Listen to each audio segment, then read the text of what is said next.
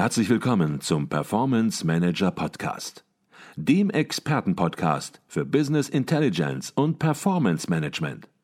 Inspirationen, Know-how und Impulse für Controller und CFOs, die noch erfolgreicher sein wollen. Ihr heutiger Gastgeber Peter Blum.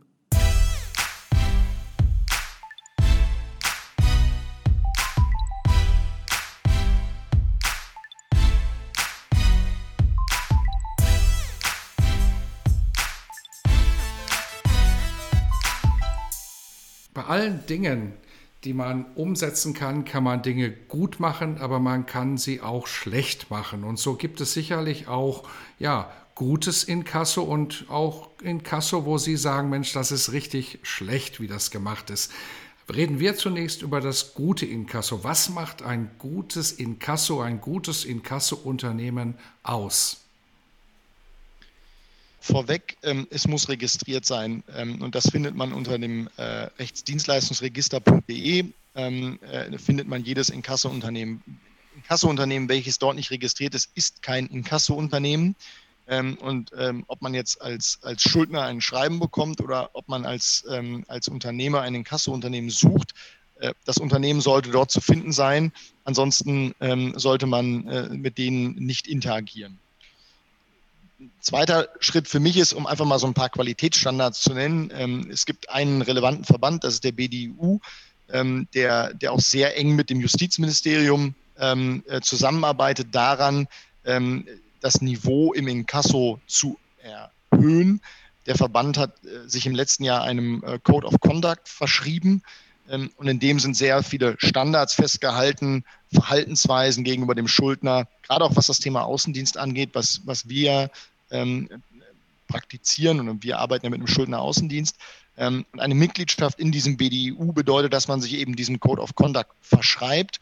Und für mich ist das ganz, ganz entscheidend, dass man, dass man eben in diesem Verband ist und diesen, diesen Code of Conduct damit ähm, unterzeichnet. Und ansonsten, ähm, ich glaube, das Thema Datenschutz absolut sollte sehr, sehr groß geschrieben werden. Ähm, so, und das sind für mich so ein bisschen, ja, ich, ich nenne es mal Hygienefaktoren, diese drei Sachen. Danach ähm, geht es für mich äh, oder würde es für mich in der Auswahl eines Kasseunternehmens primär darum gehen, ähm, wo legen die ihren Fokus drauf und wie passt der Fokus zu meinen Forderungen, zu meinen Kunden. Und was ist auch das Ziel, was ich habe mit meinen Kunden? Sind mir, sind mir in Anführungszeichen, weil ich, ein, weil ich, weil ich eine Million Kunden habe, äh, sind mir die Kunden ähm, nicht so wichtig? Und ich sage, in Anführungszeichen, macht ihr das mal? Oder bin ich jemand, der mit seinen Kunden, das ist natürlich im, im B2B bei uns klassischerweise der Fall, ähm, da haben wir es eigentlich mit, mit, mit, mit Kunden zu tun oder mit Schuldnern zu tun, die morgen wieder die Kunden sein wollen, sollen, können, ähm, unsere Auftraggeber. Und da ist eine ganz andere Herangehensweise gefragt. Da kann ich nicht mit, mit, einer, mit, einem, mit einem anonymen Schreiben ähm, und keiner Hotline und, und sonstigen Dingen gehen. Da muss ich eben für Schuldner, für Gläubiger gleichermaßen immer Ansprechpartner sein. Und wir sind an der Stelle auch viel häufiger Mediator. Das ist aber ähm, ehrlicherweise im B2B ganz entscheidend. Das ist im B2C nicht so entscheidend. B2C mhm. sind eben andere Dinge wichtig. Mhm. Wenn ich Sie richtig verstanden habe, dann haben Sie jetzt gerade so ein bisschen differenziert zwischen dem sogenannten Masseninkasso und den Premium-Dienstleistungen im Kassobereich. Auf der einen Seite gehen einfach nur die Mahnungen raus und es wird durchgeladen sozusagen. Das, was häufig im Endkundenbereich, im B2C-Bereich passiert. Ob das gut ist oder schlecht ist, lassen wir mal einfach dahingestellt. Aber im B2B-Bereich läuft das natürlich anders ab. Da schmeißt man nicht einfach Tausende, Hunderttausende Mahnungen in die Post, sondern versucht hier wesentlich differenzierter vorzugehen und vor allem auch die Geschäftsbeziehung, die ja dort vorhanden ist, positiv zu unterstützen. Denn ja, eine Liquiditätsschwäche eines Unternehmens heißt ja nicht, dass das Unternehmen auf Dauer nicht mehr Geschäftspartner sein kann. Es hat halt jetzt eine Liquiditätsschwäche und man muss schauen, wie man in der Zukunft zusammenarbeiten kann. Ist das so ein bisschen auch so der wesentliche Unterschied in der Herangehensweise? Absolut, perfekt, äh, perfekt zusammengefasst. Ähm, also Masseninkasso, was klassischerweise mit, mit, mit, mit Endkundengeschäft B2C irgendwo ähm, einhergeht oder gleichzusetzen ist, ähm, ist immer auf eine Minimierung der Kosten ähm, bzw. Kosteneffizienz ähm, äh, abge, ähm, äh, zielt darauf ab, weil ich durchs Gesetz eine, eine sehr stark gedeckelte Kosten, ähm, äh, also Kostenerstattung, damit Gebühren ähm, oder Ertragsbasis habe als Inkassounternehmen. Wir im, im, im B2B, wo wir vier, fünf, teilweise sechsstellige Forderungssummen haben, wir kennen diese Beschränkungen gar nicht. Das heißt, wir, ähm, wir, wir tun deutlich mehr in der einzelnen Akte. Wir schicken unseren Außendienst, also unseren Schuldneraußendienst, zum Schuldner, versuchen vor Ort zu ermitteln, wenn der Schuldner beispielsweise unbekannt verzogen ist oder die Briefe nicht ankommen oder aber auch, wenn wir das Gefühl haben, irgendwie erreichen wir nicht so richtig was am Telefon. Ähm, das sind alles Dinge, die erlaubt das Masseninkasso aufgrund der Forderungshöhe überhaupt nicht. Deswegen muss man wirklich ganz klar sagen, das Masseninkasso ist ein IT-Operations-Massengeschäft ähm, und das hat seine vollkommene Berechtigung. Und dann gibt es eben das, was wir machen, was eher irgendwo so, ein, so in die, in, sagen wir mal, in, näher an der rechtsanwaltlichen Tätigkeit, aber mit einem, mit einem kaufmännisch, kombiniert mit einem kaufmännischen Pragmatismus ist. Ja, also wir sind, wir sind kein Rechtsanwalt, der sich sozusagen vom Schreibtisch nicht wegbewegt und wir, wir haben auch gern das Telefon in der Hand. Das heißt, wir sind, wir sind nicht so sehr schreiben fokussiert, aber wir, wir arbeiten uns auf der anderen Seite in die einzelnen Akten, die wir auch in der Regel viel, viel länger haben als im Masseninkasso. Also natürlich werden bei uns auch ähm, äh, Forderungen tituliert, wir gehen an die Zwangsvollstreckung und das ist bei uns ähm, ein, ein, ein, ein Kernbereich, eben auch die Zwangsvollstreckung. Wie, wie, also trage ich eine Sicherungshypothek ein, leite ich eine Zwangsversteigerung ähm, von, von, von, von Immobilien ein, ähm, fände ich, fände ich, fände ich Milch, fände ich äh, Korn, wenn es um das Thema Agrar geht ähm, fände ich, ähm, sagen wir mal, etwas komplexere Forderungen beim, beim, beim Schuldner. Ähm, das sind alles Themen, ähm, die sich sozusagen bei uns abspielen, die aber einfach nur gerechtfertigt sind, wenn ich eine Hauptforderung habe, die, wie gesagt, hoch vier, fünf oder sechsstellig ist. Mhm. Okay. Jetzt haben Sie eben gesagt, Sie haben auch einen Außendienst, der dann entsprechend auch in die Unternehmen geht, Nachforschungen anstellt. Und da möchte ich natürlich nicht die Gelegenheit verstreichen lassen, Sie nach besonders spannenden Fällen zu fragen, weil ich vermute, da gibt es bestimmt einige Dinge, die Sie in Ihrer Berufslaufbahn bei Germania dann auch erlebt haben, wo Sie sagen, Mensch, das glaubt man gar nicht, was hier passiert ist. Gibt es da so ein paar Punkte, wo Sie sagen, Mensch, das kann ich hier vielleicht so ein bisschen anonymisiert erzählen und das ist spannend? Äh, spannend, Spaß immer so ein bisschen, finde ich immer ein bisschen schwierig, weil man natürlich, irgendwo geht es immer darum, dass, dass, dass einer nicht zahlen kann ähm, oder eben nicht zahlen will ja. ähm, und, und irgendwo eine, eine, eine, gewisse Situation der Not besteht. Aber in der Tat, also ähm, gerade was das Thema, was das Thema Außendienst in Verbindung auch ähm, mit, dem, mit der Zwangsvollstreckung angeht, ähm, da fällt mir eine Geschichte ein, wo wir ähm, vor, vor einiger Zeit einen, einen Schuldner hatten, einen sogenannten Profi-Schuldner, also jemand, der bei uns ähm, mehrfach und das auch schon seit langem immer wieder als Schuldner auftaucht und irgendwie immer wieder ähm, davonkommt. Ähm, äh, da ich sag mal, gibt das deutsche Recht ja durchaus ähm, einige, einige Möglichkeiten, ähm, sich, sich dem Ganzen zu entziehen. Und ähm, dann haben wir irgendwo auf, dem, äh, auf der, auf der, auf der ähm, Vermögensauskunft dann gelesen, ähm, dass er ein Haustier hatte ähm, und dieses Haustier ähm, hat er aber so beschrieben, ähm, dass man es äh, als, als Luxusgut ähm, deklarieren konnte. Und ähm, dann haben wir die Gerichtsvollzieherin ähm, überzeugen können, dass man eben dieses Luxusgut finden würde. Und interessanterweise ist bei diesem Schuldner, ähm, bei dem wir ansonsten uns wirklich seit Jahren die Zähne ausgebissen haben, auf einmal Bewegung reingekommen, als, als die Gerichtsvollzieherin das Veterinäramt und die Unterbringung in dem, im, im Tierheim angekündigt hat. Und wir sind zumindest dazu gekommen, dass wir, dass wir in zwei Akten da einen Vergleich schließen konnten. Also das sind, das sind sicherlich so die, die, die skurrilen. Ansonsten, ich sage mal, man, gerade was das Thema Pfändungen und Versteigerungen angeht, ähm, äh, wird es immer interessant, ähm, wenn, wenn die Leute äh, sozusagen im Keller kramen und schauen, was da noch so ist, ähm, was man doch zu, zu Geld machen kann. Ähm, mhm. wirklich ein Spaß, muss ich sagen, und, und den empfindet man eben auch ähm, hat man, wenn man, wenn man eine, eine richtig, ich sag mal, eine, eine, hohe fünf, eine sechsstellige Forderung ähm, äh, in, in, in der Form löst, dass man es wirklich außergerichtlich mit, mit, mit, mit hohen monatlichen Raten ähm, realisiert. Ähm, der Gläubiger ist zufrieden, weil er die ganzen Kosten eines drohenden Gerichtsverfahrens, was man in der Höhe bei einer Forderung häufig natürlich sich selber schon so ein bisschen ausmalt, ähm, vermeiden kann. Und der Schuldner, weil er sagt, ich bin hier eben temporär in eine Schieflage geraten. Ich bin aber, ich war mal zahlungsunfähig zeitweise. Ich bin aber zahlungswillig. Lass uns eine Lösung finden. Und am Ende man rausgeht und man schreibt jemandem dann wirklich nach 120.000 Euro, die gezahlt worden sind, ähm, so und hiermit bestätigen wir dir, dass die, dass die Forderung ähm, durch ist. Also das ist eigentlich, das ist wirklich ein, ein spaßhaftes Gefühl, weil man sich da eben in seiner Rolle als Mediator, sage ich mal, ähm, ähm, wirklich wiederfindet und auch, auch das Gefühl hat, ähm, beiden Seiten geholfen zu haben. Mhm. Ich fand es auch gerade gut, dass Sie nochmal das Ganze ins rechte Licht gerückt haben und den Begriff spannend einfach auch nochmal relativiert haben, weil spannend darf natürlich überhaupt nicht darüber hinwegtäuschen, dass es hier um eine ganz klare und wichtige Thematik geht und die mit Ernsthaftigkeit, und das hat man dann auch gespürt, mit welcher Ernsthaftigkeit sie da rangehen, eben betrieben wird. Und ja, spannend ist dann eben so ein Begriff, aber das Thema ist eben mit hoher Ernsthaftigkeit von Ihnen angegangen worden. Und wenn man dann Erfolge hat, dann freut man sich, das ist natürlich ganz klar. Und wenn man dann für beide Parteien noch einen ganz guten Kompromiss erwirken kann, dann ist die Freude möglicherweise umso größer. Und von daher, glaube ich, war das sehr, sehr gut, dass Sie das nochmal klargestellt haben. Jetzt gibt es natürlich auch andere Alternativen zum klassischen Inkasso und die sollten wir auch der Vollständigkeit halber nochmal ansprechen. Es gibt zum Beispiel den Rechtsanwalt. Wann ist der entsprechend sinnvoll einzuschalten? Für welche Unternehmen macht das Sinn?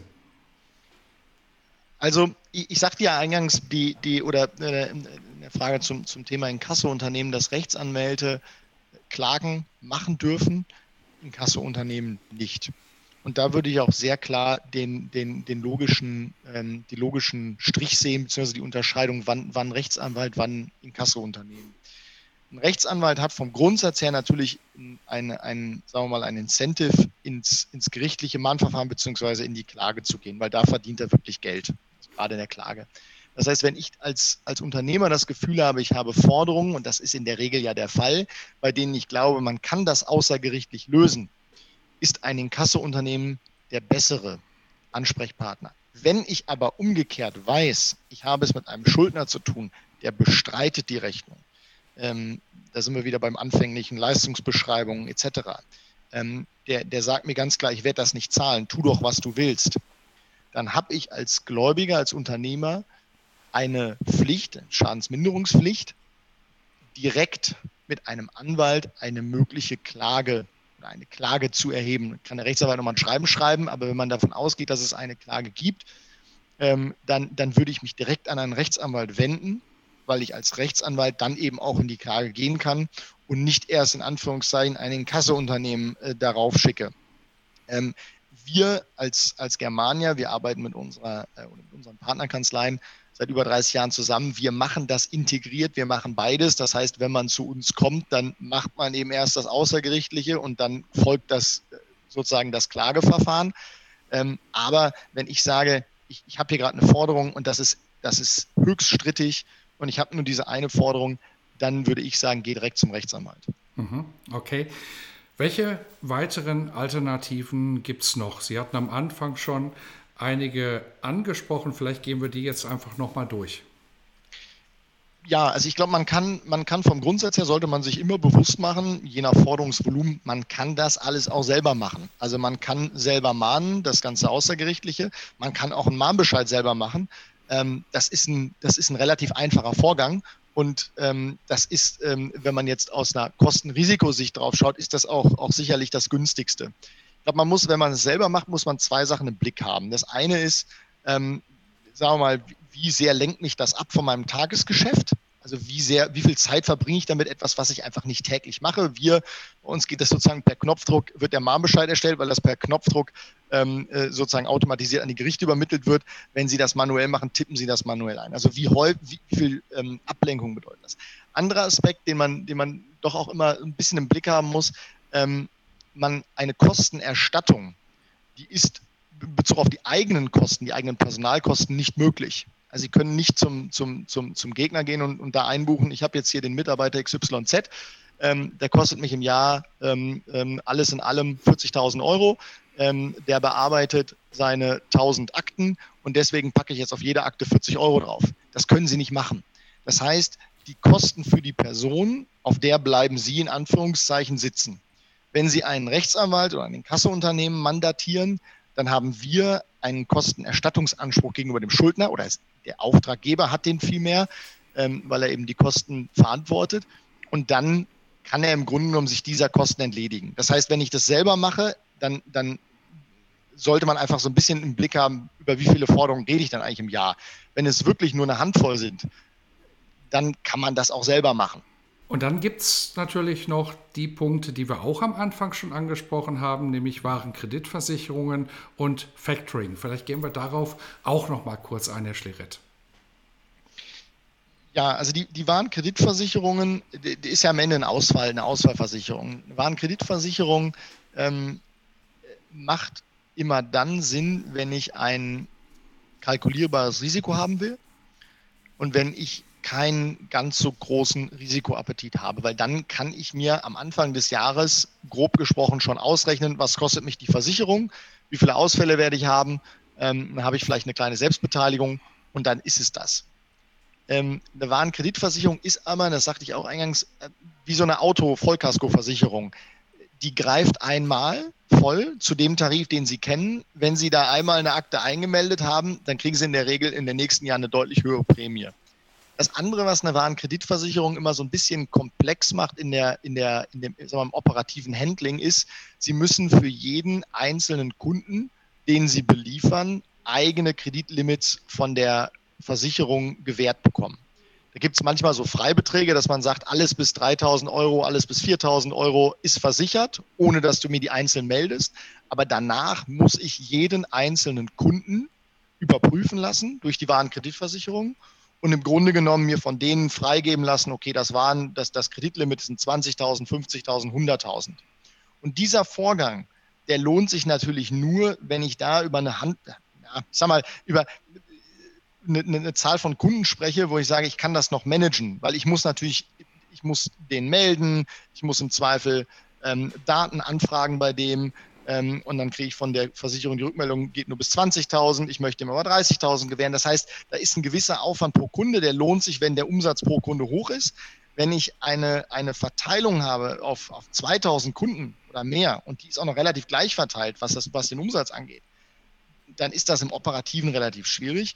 Und ich habe natürlich bei einer Warenkreditversicherung auch immer das Risiko, dass die Versicherung die Kandidaten ablehnt, wo ich gerade die Sorge habe, dass da ein Ausfallrisiko besteht. Ja, also das ist, das, das heißt, eine Warenkreditversicherung ist sicherlich so ein, sagen wir mal, ein Feel-Good-Produkt. Ich glaube, wenn man es sich, wenn man es sich ähm, vollends durchkalkuliert, wird man entdecken, da wird das gut versichert, was ohnehin nicht wirklich ausfallgefährdet ist. Und das, was ausfallgefährdet ist und was ich eigentlich versichert haben will, da kämpfe ich mit denen. Da muss man so ein bisschen schauen, wie man, wie man sich darin wiederfindet. Ähm, aber es ist sicherlich etwas, wenn man das, sagte ich ja auch eingangs, wenn man das mit einem Inkasso-Unternehmen kombiniert, dann hat man eben schon die, die Möglichkeit, dass man sagt, na, ich versuche mal das Beste außergerichtlich. Das heißt, ich reduziere die Anzahl der, der Fälle, die ich überhaupt denen melden muss, maximal, weil ich ja jemanden schon vorgeschaltet habe. Und dann übergebe ich eben wirklich nur bestimmte Akten. Ich bin ja am Ende auch immer frei bei, einem, bei, einem, bei einer Warenkreditversicherung. Melde ich den Schaden oder melde ich den Schaden nicht? Auch das ist analog einer normalen Versicherung. Ja? Also. Okay. Last but not least sprechen wir noch über das Factoring und da hatten Sie am Anfang des Podcasts auch ja, schon gesagt, es gibt ein echtes Factoring und ein unechtes Factoring. Vielleicht sollten wir die Begriffe erstmal klären und dann die Vor- und Nachteile dieses Instrumentes auch mal besprechen. Ja, also das, das Factoring, ich bin vorweg, ich bin kein, kein tiefer Factoring-Experte, aber grundsätzlich ähm, ist es im Factoring ja so, da geht es ja erstmal um was anderes. Da geht es ja eigentlich um Auslagern von, von dem gesamten ähm, äh, Mahnwesen, beziehungsweise teilweise sogar dem Rechnungsstellungsprozess im gesamten Mahnwesen ähm, und um, um, um Liquidität. Ähm, und die, der Ausfallschutz ist eben die Frage. Also wenn ich echt factore, dann gebe ich im Grunde genommen die Forderung ab. Damit habe ich natürlich auch einen Ausfallschutz, weil wenn der Schuldner nicht zahlt, dann muss das Factoring-Unternehmen den, den, den, den, das tragen. Wenn ich ein unechtes Factoring, da gibt es vorweggenommen, da gibt es ja auch nochmal sozusagen, gibt es auch nochmal Vereinbarungen, wo man dann doch irgendwie nochmal partizipiert an dem Risiko.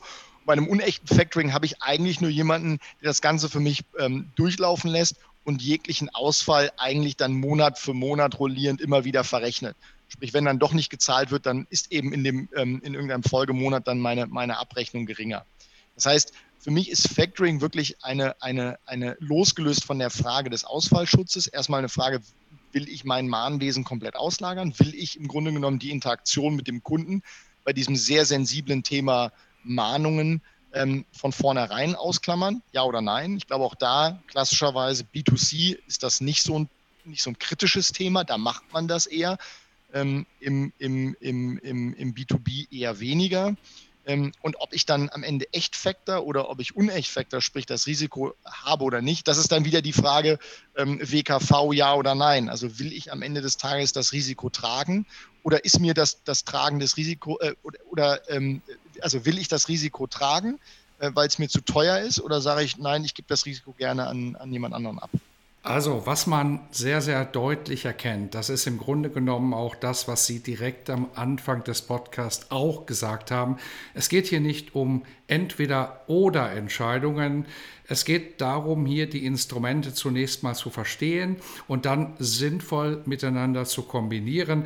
Und über jedes Thema, das wir jetzt am Ende besprochen haben, ob das nun der Rechtsanwalt, der eigene Mahnbescheid, die Warenkreditversicherung oder das Factoring mit all seinen Facetten ist, kann man sicherlich wieder einen eigenen Podcast machen, weil jedem ist sofort klar geworden, wenn man ja die Forderungen ins Factoring gibt, dann kommt es natürlich auch ganz stark darauf an, welche Qualitäten hat derjenige, der für einen die Forderungen einträgt. Macht er das nur so ein bisschen nebenher, sage ich jetzt mal salopp, oder macht er das professionell? Und wenn das ins unechte Factoring geht, dann bleibt das Risiko natürlich komplett auf einem selbst hängen. Und dann macht es natürlich nur Sinn, mit einem Profi zusammenzuarbeiten. Und da gibt es natürlich auch wieder Riesenunterschiede und Riesenkostenunterschiede sowieso. Das wollen wir heute alles nicht mehr besprechen. Wir wollen aber nochmal eine besondere Facette reinbringen, weil viele Unternehmen natürlich auch ins Ausland liefern. Und welche Besonderheiten gibt es im internationalen Kontext zu beachten, um seine Forderungen entsprechend einzubringen? Ähm, also das Thema Ausland, ähm, vorweg, wir, wir machen das eben auch ähm, äh, schon immer ähm, mit, weil wir natürlich im B2B ist, ist Ausland ein klassisches Thema, im B2C eben, eben eher weniger. Ähm, Im Ausland ist es so, der, der, außergerichtliche Prozess ähnelt dem, dem deutschen sehr, weil man befindet sich eben sozusagen außer gerichtlich, sprich vor dem Recht. Ähm, da gibt es äh, einfach noch, noch, noch, nicht wirklich irgendwelche ähm, Gesetze, die einen da extrem stark regulieren. Ähm, der gerichtliche Prozess ist von Land zu Land sehr, sehr unterschiedlich. Ähm, da muss man dann eben äh, sozusagen in dem jeweiligen Land ähm, eine, eine, eine, Lösung finden. ich glaube, ein paar Sachen, die man, die man, die man, die man sich merken kann, mal zusammengefasst. Also das, erste ist, im Ausland gibt es in der Regel nicht die Kostenerstattung, so wie wir das in Deutschland kennen. In Deutschland ist es ja klassischerweise so, Sie mandatieren ein Inkassounternehmen, der Schuldner zahlt die Hauptforderung und die Inkassokosten, weil er eben diesen Verzugsschaden zu tragen hat, weil er den Verzug zu vertreten hat. Und Sie als Gläubiger, Sie als Unternehmen erhalten im Grunde genommen 100 Prozent Ihrer Hauptforderung und das Inkassounternehmen oder der Rechtsanwalt wird bezahlt vom Schuldner. Das ist aus Sicht des Unternehmens, aus Sicht des Gläubigers eine ziemlich einfache Entscheidung, dann ein Inkassounternehmen zu, zu mandatieren. Im Ausland ist es in der Regel anders. Da gibt es eben diese Kostenerstattung per Gesetz nicht. Das gibt es in Deutschland und Österreich, ansonsten weltweit nicht. Da ist es so, dass Sie mit einer Erfolgsprovision in der Regel den, das Inkassounternehmen den Rechtsanwalt vergüten. Und die variiert so zwischen 10 und 25 Prozent. 10 Prozent typischerweise, wenn man im, im außergerichtlichen, im europäischen Raum ist, ähm, 25 Prozent, wenn man vielleicht ähm, sehr entfernt ist oder, oder wenn es dann eben in, den, in, in das ähm, gerichtliche Verfahren oder ein Klageverfahren geht. Das ist mal ein Punkt, der ganz wichtig zu verstehen ist, wenn es um, um das Thema Ausland geht. Das Zweite ist, es gibt auf europäischer Ebene einen sogenannten europäischen Zahlungsbefehl der ist gleichzusetzen mit einem Mahnbescheid. Das heißt, ich kann auch als Unternehmer selbst, wenn ich sage, ich habe gar nicht viele Euro, ähm, ähm, Dinge im Ausland, kann ich einen europäischen Zahlungsbefehl, also einen Mahnbescheid, auch selber erwirken und kann selber ähm, im, im Ausland, ähm, also im europäischen Ausland, ähm, eben einen Titel erwirken, den ich dann ähm, entweder vor Ort durch eine, Zwangsvoll, durch eine Zwangsvollstreckung, also ein Bailiff im, im Ausland, ein Gerichtsvollzieher durchsetze ähm, oder aber diese, diese titulierte Forderung ähm, ähm, abtreten. Mhm. Okay. Jetzt werden ganz viele unseren Podcast hören und einige werden sich denken, Mensch, der Henrik Schleret, der hat Ahnung vom Thema und mit dem würde ich ganz gerne in Kontakt kommen. Der hat ein Unternehmen, das kümmert sich sehr verantwortungsbewusst um das Thema Forderungsmanagement und möchte ganz gerne möglicherweise all das, was wir heute angerissen haben, mit Ihnen im Detail ausloten und auch für das eigene Unternehmen anwendbar machen. Wie kann er mit Ihnen nun in Kontakt kommen? Vielleicht können Sie ein bisschen noch etwas zu Germania in Casso sagen. Ja, also Germania Inkasso, ähm, ich glaube jetzt an verschiedenen Stellen sozusagen ähm, äh, ange, angeklungen. Ähm, wir, wir sind ähm, eben auf das Thema B2B-Forderungsmanagement fokussiert. Wir machen das seit über 35 Jahren, deutschlandweit ähm, mit einem ähm, Schuldner-Außendienst und sind, verstehen uns als Premium-Dienstleister und, und, und meinen damit, dass wir eben wirklich alles tun, um die Forderung zu realisieren. und, und wir sehen uns da als, als wirklich ambitioniert, auch immer ein bisschen als, als clever agierende, ähm, eben nicht ähm, die, die, die in der Masse nach, nach, nach, nach Schema, Schema F ähm, agieren. Ähm, und wir sind im Grunde genommen für, für, für jedes Unternehmen, ähm, jedes, jedes KMU ähm, bis hin zu, zu mittelständischen, äh, mittelständischen Konzernen tätig und freuen uns über, über, über Anfragen und beraten jederzeit gerne ähm, mit uns in Kontakt treten, am besten über unsere Website www.germania-inkasso.de. Da kann man über eine relativ kurze Klickstrecke sich schon mal so ähm, einsortieren, ähm, dass man dann auch von uns ein ähm, entsprechendes Angebot bekommt von den Kollegen ähm, und ähm, dann auch bei uns starten kann. Und ehrlicherweise, manchmal kriege ich die Frage, wie schnell geht denn das? Ähm, wenn Sie sich heute anmelden, kann im Grunde genommen morgen die Forderung rausgehen. Das ist ein relativ einfacher Prozess, auch eine Vollmacht äh, von Ihnen und ähm, dann, dann können wir loslegen und ähm, können die, können die, die, die Forderungen für Sie realisieren. Mhm. Und sie arbeiten natürlich bundesweit, also dass sie bundesweit Forderungen eintreiben und nicht nur bundesweit, sondern entsprechend weltweit. Das haben wir eben schon besprochen. Aber für Unternehmen natürlich von Hamburg bis München, von Dresden bis Aachen sind sie unterwegs, nur um auch das klar herauszuarbeiten, dass sie nicht regional nur unterwegs sind. Absolut. Also bundes, bundesweit und auch ähm, wenn man unsere, wenn man unsere Branchenstruktur anschaut, wirklich von der, von der Gastronomie über den Agrarbereich, über den Bau, ähm, jegliche Form des, des Großhandels ähm, äh, im Bereich der Medizin, Softwareunternehmen. Ähm, wir haben, glaube ich, über die Jahre die Fähigkeit entwickelt, Prozesse entsprechend der, des Kunden aufzusetzen, weil wir eben keine große Maschine sind oder, oder, oder ein, ein System haben, was, was unflexibel äh, ist, sondern unser eigenes System entwickelt haben, was höchst flexibel ist, uns erlaubt, mit ihnen gemeinsam die, die, die, den Prozess des Mahnwesens aufzusetzen, sind wir eben in der Lage, von einem Softwareunternehmen bis zu einem ähm, Landmaschinenhändler alles abzubilden und natürlich spezialisiert auf B2B und dort gelten, das haben wir auch im Podcast besprochen, natürlich besondere Regeln, ganz andere Regeln als im B2C-Bereich und wer dort sich informieren will, wer dort einen Partner sucht im B2B-Bereich, denke, der ist mit Ihnen gut beraten. Und in den Show Notes werden wir natürlich auch nochmal die Webseite, die URL der Webseite verdrahten, damit man mit Ihnen dort direkt in Kontakt kommen kann. Jetzt lautet die letzte Frage unseres Podcasts immer, man macht Fehler und man lernt aus Fehlern und ja, auch Sie werden Fehler gemacht haben und daraus gelernt haben. Und dann gibt es manchmal Fehler und auch Learnings, wo andere ja mitlernen können, um diese Fehler zu vermeiden. Jetzt wollen wir vielleicht nicht darüber sprechen, welche Fehler Sie im Inkasso-Bereich gemacht haben. Die behalten wir vielleicht besser an der Stelle oder behalten Sie besser für sich. So viele werden das auch nicht gewesen sein, vermute ich. Aber vielleicht gibt es grundsätzlich Fehler in Ihrer Lebenslaufbahn, wo Sie gesagt haben, Mensch, das hätte ich anders machen können, da habe ich raus gelernt und andere können darauf auslernen. Ja, größter Fehler, ähm, das klingt vielleicht jetzt, klingt vielleicht sehr hochgegriffen, aber ich habe in den letzten zwölf Monaten noch mal eine Menge über das Thema KMU-Akquise gelernt. Also Akquise unserer Kunden, unserer Auftraggeber.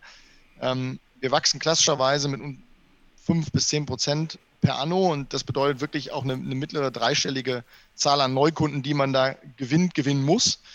Und ähm, das haben wir historisch immer mit einem Vertriebsaußendienst gemacht. Und durch das ganze Thema Corona sind wir dann natürlich ähm, vor, vor, eine, vor, eine, vor eine ziemliche Herausforderung oder hatten wir eine ziemliche Herausforderung vor uns ähm, und sind dann ähm, eher notgedrungen sehr stark auf das Thema Online-Akquise ähm, ge gewechselt.